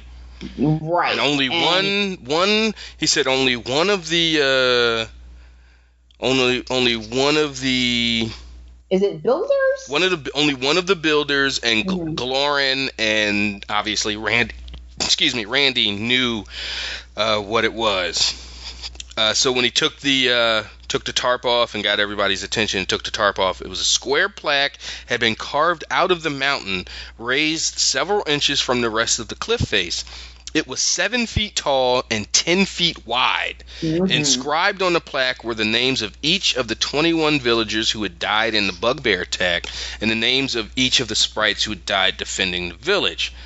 Rindolphus has spoken, uh, had spoken to the villagers in Hisako and found a fact about each of the fallen. Under each name was a detail written in the common tongue. Ny- Nylan, she loved music. Urim, he was the funniest dwarf in his village. Tanor, his favorite pie was blue melon. Simple truths, every one of them. The point was not to sum up their lives. The purpose of the monument was to keep the memories of the dead alive, to show a small piece of their personality and soul.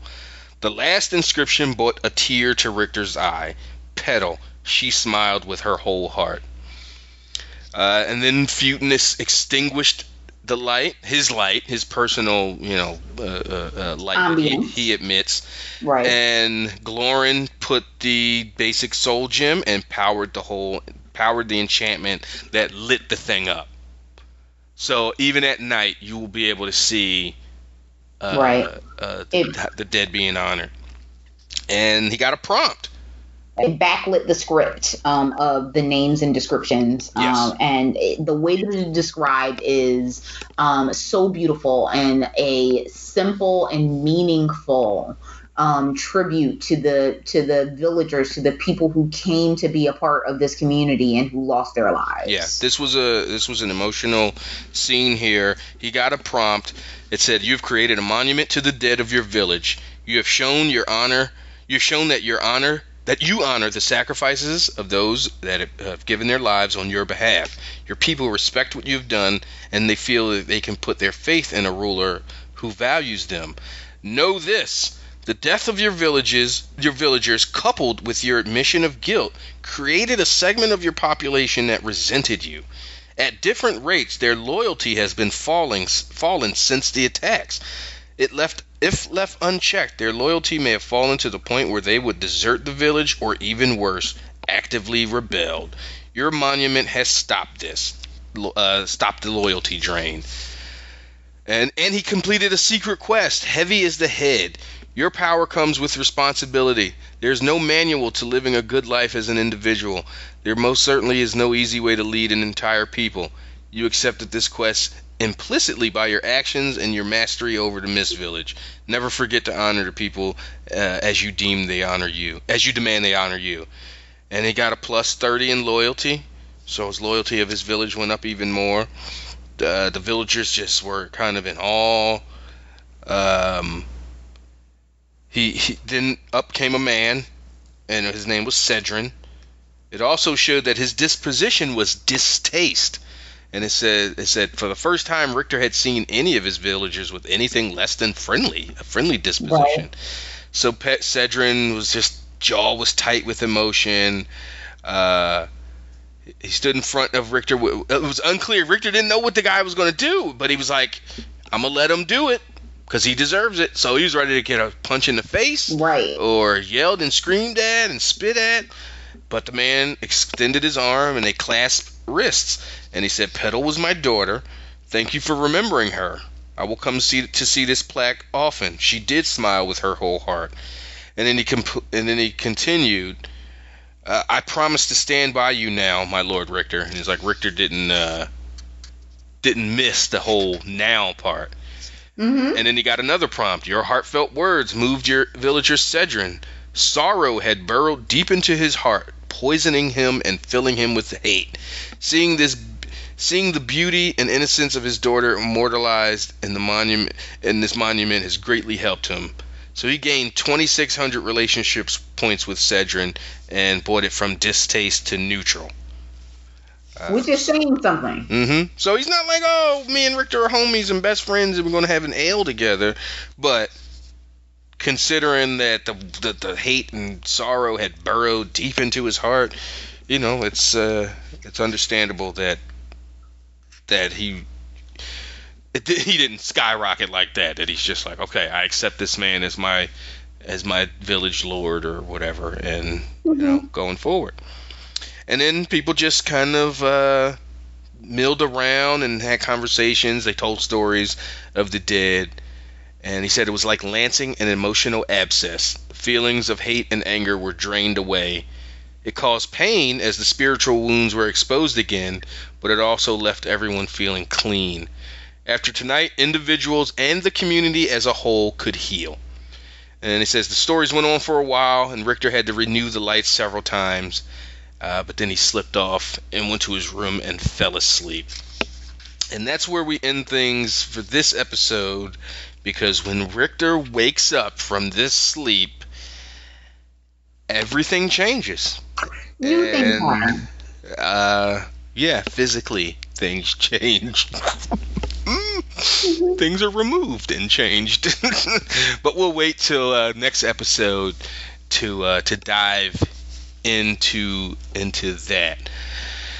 Uh, yeah, another another really fun section of chapters that we got to uh, got to talk about. Let's um, let's uh, talk about some of these honorable traits uh, uh, uh, that we got. I thought Richter making the plaque and showing that he accepted all the responsibility, not only uh, not only res- uh, accepted the responsibility, but created that plaque in, in remembrance and everything in that last that last scene with Cedrin and, and, and the people. I mean, how more honorable? How much more honorable can you get? You know, and this was a chapter after him chiding himself, like, "What kind of person have I become? I just killed." Talking about the kobolds, I just killed. Because he asked, "What's a clutch brother?" When the kobold says, "That was my clutch brother," he's like, "What's a clutch brother?" He's like, oh, we were born at the same time, we were hatched at the same time, and grown up together. It's the closest thing that us kobolds to have what you humans call family. And Richter's like, so right. essentially, I just cut his brother's head off, or I don't think he cut his head off because he he had the eyes later. So he whatever he killed the brother and and mm-hmm. charmed him and then milked him for for information that would help Richter take out his family, more of his family. So he's like, what am I becoming?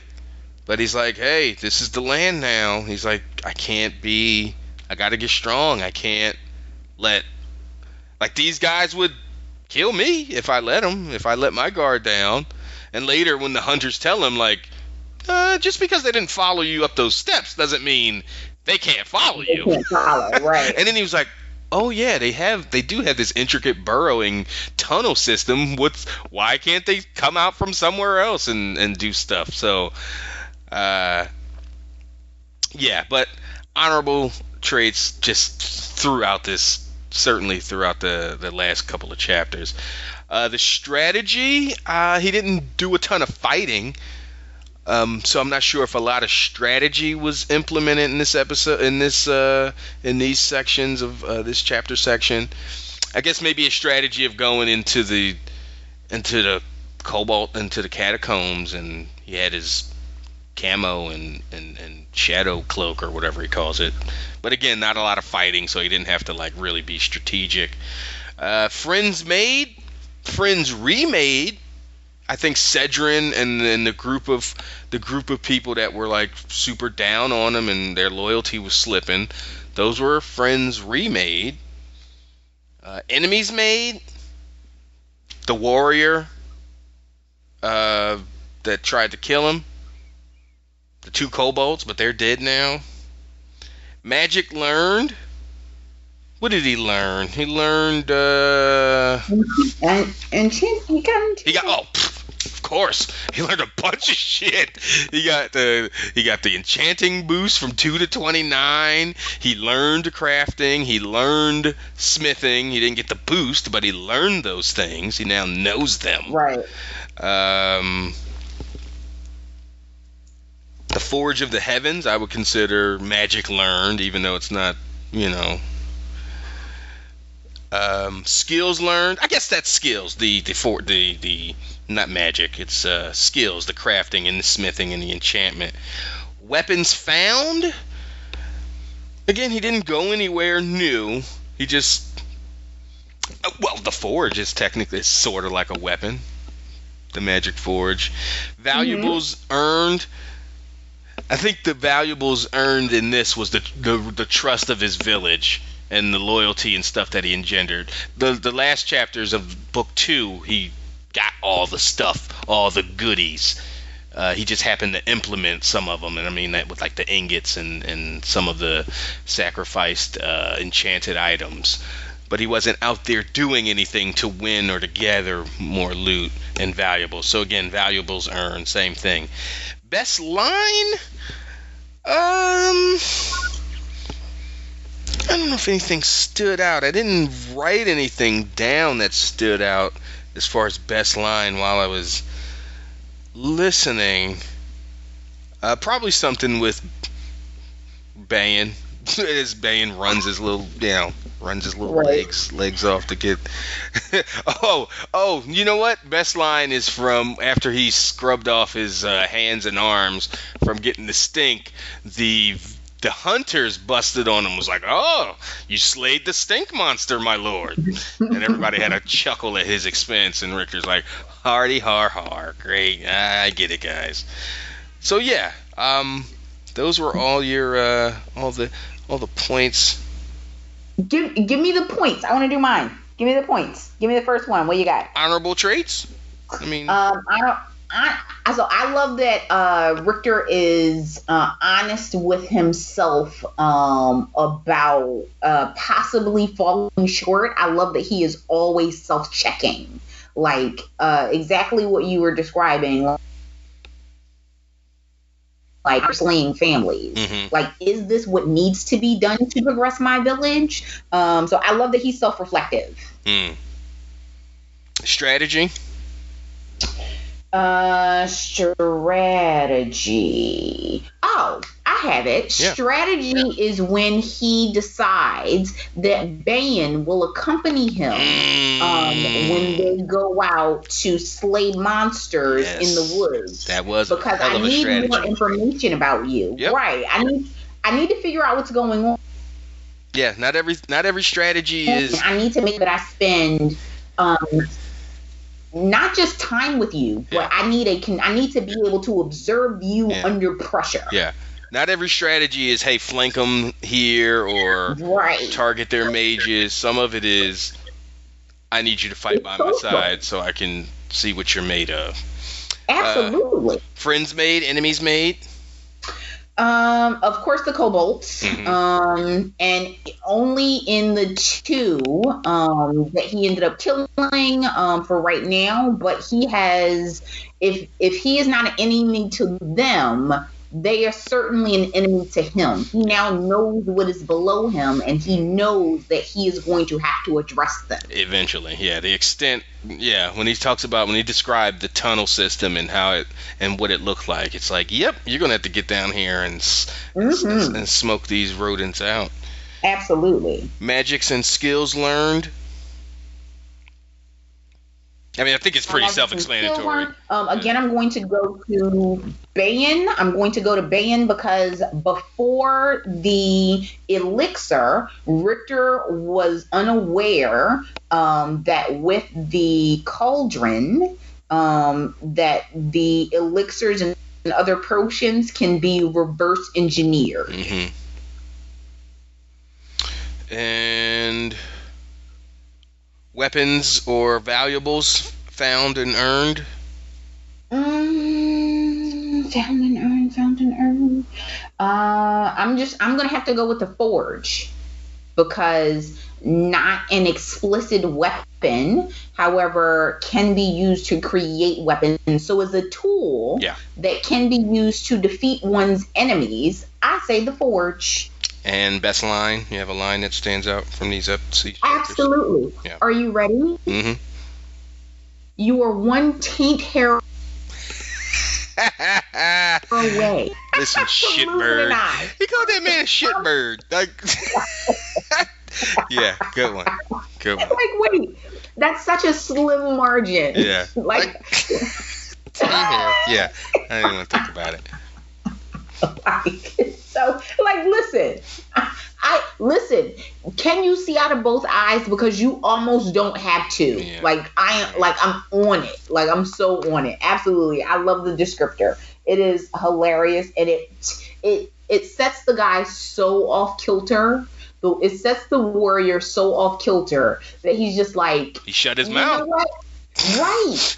like, okay, I'm a big bad level 28 or whatever warrior with, you know, muscles on muscles, but look in this man's face, he might be serious about my eye. And okay, But like okay, okay. talk, like what am I gonna be? Like what will my stats be if I if I can't if I have no depth of field? Yeah. Like exactly what is gonna happen to me? Right, I'm in a sword fight and I can't see which angle that, yeah, that is coming. Yeah, especially as a mercenary. Especially as a mercenary, this is not your grudge. You're not here to like avenge your family. That's right. You're here because you've been paid to be here. That's right. That's a good So- point. And Randy, want- and, and earlier in the convers in the in the in the chapters, when Richter's like, "Yeah, I'm gonna have Yoshi, you know, ask him some questions," and he's like, Right. "My lord." If it gets out that you're torturing mercenaries after they've surrendered, you'll never be able to hire another mercenary ever. Like that is like their entire thing is reputation.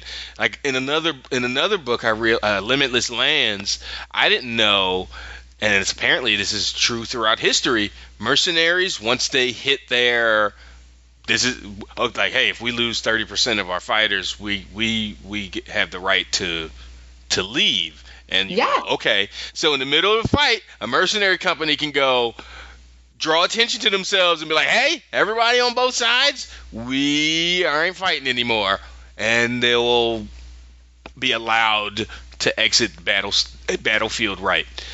And it's like, and nobody will take a shot at them because after that, the same applies to you know like if I, uh, we've already said we're done we're not fighting Right. we're not going to kill you Our, we're honor bound or whatever you want to call it, financial bound. We've hit our point. Let us walk off the field. Don't you know? Nobody wants to catch an arrow in the back. Please and thank you. Uh, Right, so yeah, so that's a good point. Like as much as he might not like the guy, and you know whatever he might think of Richter, I don't think he knows him or whatever he heard. He might not have even been really afraid. He might just like, you know what, screw Stonick or whoever sent him. Right. They paid me. I did what I had to do. So, yeah, all good points. So yeah, so we'll be by next episode, and we'll be taking on chapters eight through I believe. I don't even want to guess. Um, We'll start at eight. yeah, it, it'll be probably eight through sixteen.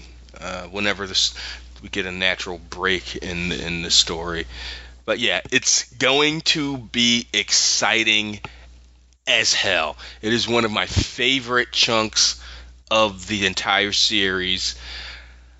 I just remember Richter.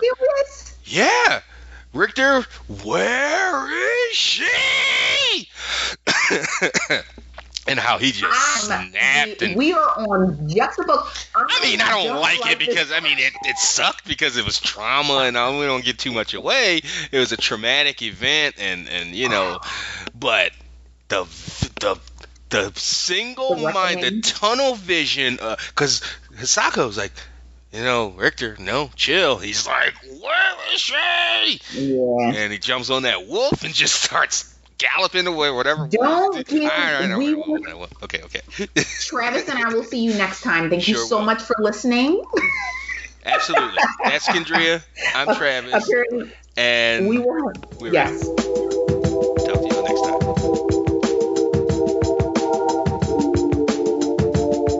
The Demon Dust Podcast is produced by Cameron Hawkins for the South Congress Podcast Network.